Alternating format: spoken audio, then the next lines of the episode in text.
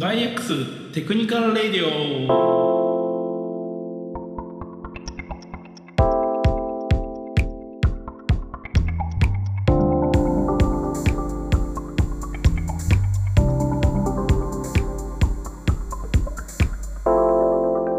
はい、えー、久々の収録というふうにこう愛になりました。ガイ X テクニカルレディオ。えっと本日もですねあの前回に続きパール入学式後、えーの回ということで、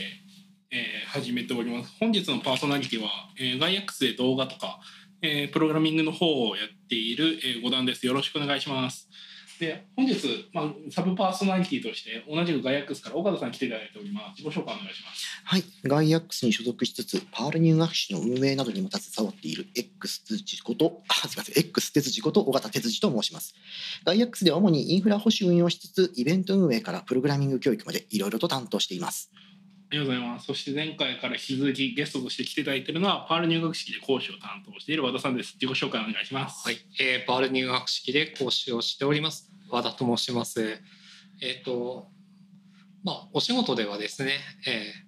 主に、えーパール使ったお仕事が、えー2割、えー経理の仕事が8割というような感じで、えー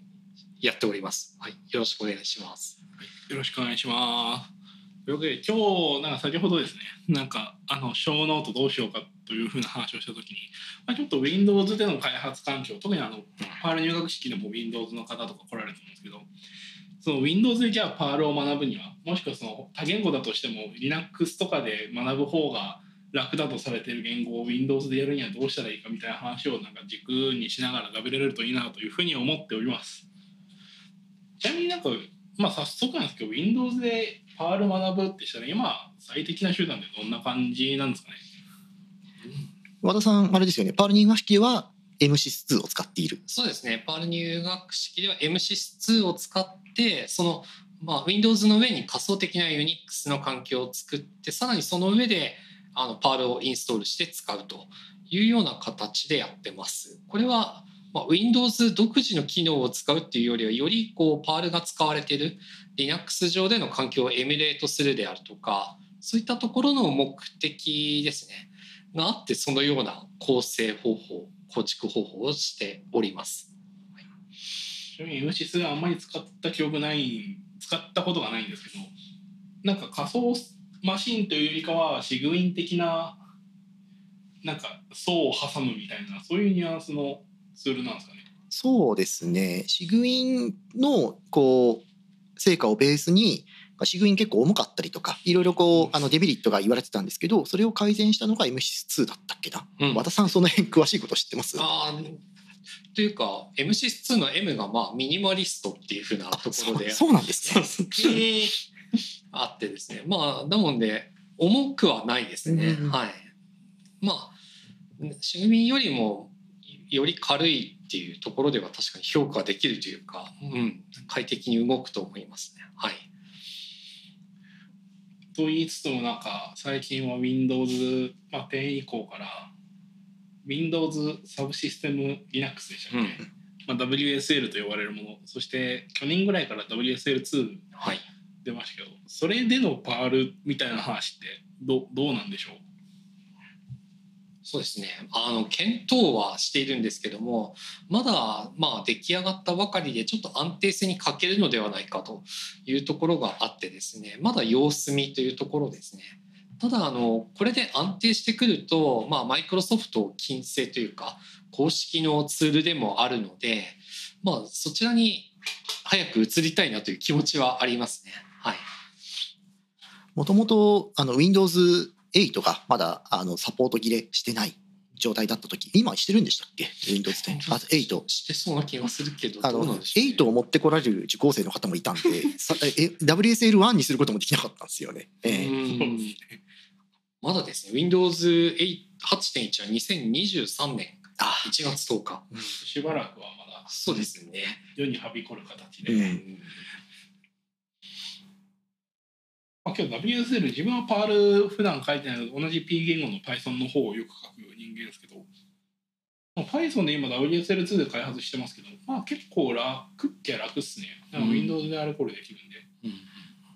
ただなんか確かに安定はしないのとあのな自分が当初やってたのって C ドライブ上にあるソースコードをあの WSL 上で開いてっていうのをやってたんですけどどうやらそのドライブのマウント速度がかなり遅いらしくてうん。あのホットリロードとかがまともに動かないんですよ。もちろんあの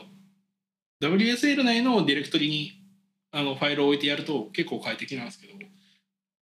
そこら辺どうしようかなって、まあ、もちろんなんか WSL 上で置いてなんかシンボリックファイルとか作れるのかな確か。とかでやるといいよみたいな話はちょいちょい見るんですけどね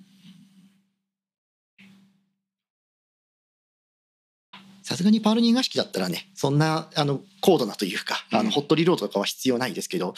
やっぱりあれですねこうあの安定性の問題と Windows8 を持ってこられる方の問題だけ書いて 私も WSL2 にしたい、うん、とてもしたい。ですね。あのまあ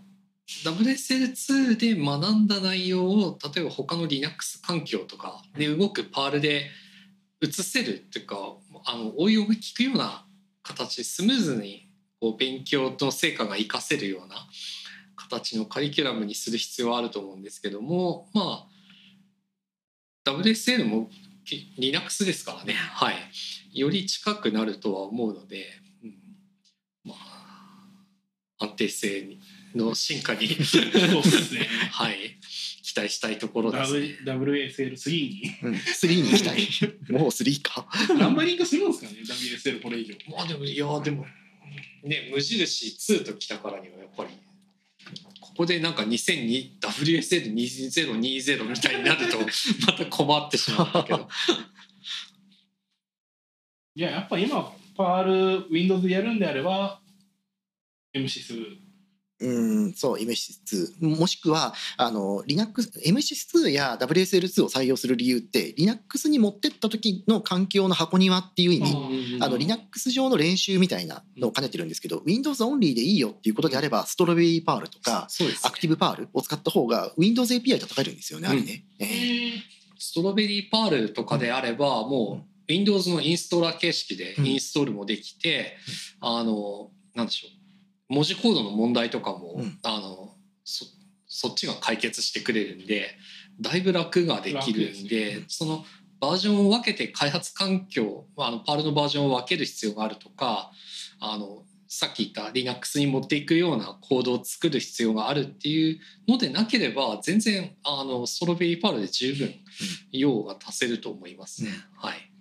今なんかあのポータビリティ性まあ要はうん。Linux、Windows 持ってって動くポータビリティ性の話題が出ましたけどポータビリティっていう話をするとやっぱ Docker みたいなコンテナ技術が避けて通れないところこ近年あるかなと思うんですけどうん。パールから見て Docker みたいな。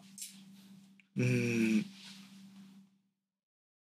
私があんまりあのコンテナ使わない人なんあの、まあ、いわゆる EC2 を使い捨てしていくみたいなあの方向の人なんでただあのテスト環境を配ったりとかあのこの環境でお願いしますっていうのをい意識配る上ではすごいプラスパールニング式でもあれですよね。あの MSys2 採用する前はあのバーチャルボックスだったりとかあのはい。似たような感じで、この環境っていうこうあのマシンイメージをお渡ししてたんであのパールニング式の採用とかあの小学者向けのあの採用も、まあ、一定あるかなとは思いますね。まあけどあれですかね入学式でも持ってくる PC が Docker 耐えきれるか微妙問題ありますよねそこ。そうですね。メモリは4ギガ そうですね。ポータビリティの面でってなるとど多分もうウェブで動くパールの環境みたいな、はい、そういったところで、まあ、間口を広げるとか動かせるユーザーを増やすっていう方向になってくると思いますね。うん。ある程度経験のある人であればもちろんどっかで十分だと思うんですけども、はい、確かにコードスペースとかいろいろ出てきましたからね。はいはい。さっきちょうど Windows8.1 っていう話しましたけど、うん。Windows11 11。Windows 11ですね。やっぱライセンス買い直しっすかねそこは買い直さずに、あの Mac もあれじゃないですか。あの Big Sur から、あとさっき名前調べたの Monterey あのうん事業ー。そうそう。ええで、あの Big Sur でナンバリングを10点ほにゃらかから11に変えて、うんあの別に買い直しがなかったじゃないですか。Windows もそうあってほしいですよそうね。あってほしいですねいややっぱ難しいのがやっぱ Windows まあひいてはマイクロソフトと Apple のビジネスモデルの違いがやっぱここにあるかなと思っていて Windows はあくまで OS 屋さんじゃないですか、いうん。や近年は違いますけど、うん。あのマシンと一緒にセット入りしてないんでやっぱし OS で金取る以上はなんかライセンス買い直しなんだろうなというまあしょうがないかなという気はしてますうん。Mac は、まあ、OS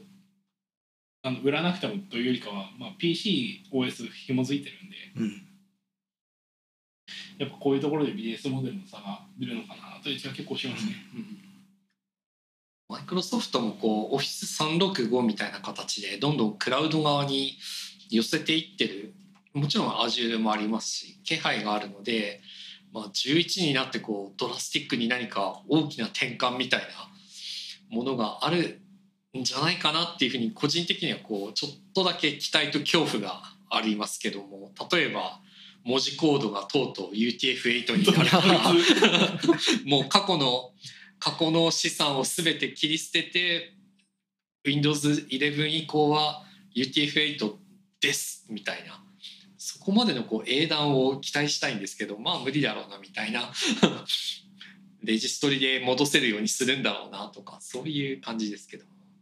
まあ、デフォルト UTF-8 にはちょっと期待したいかな。はい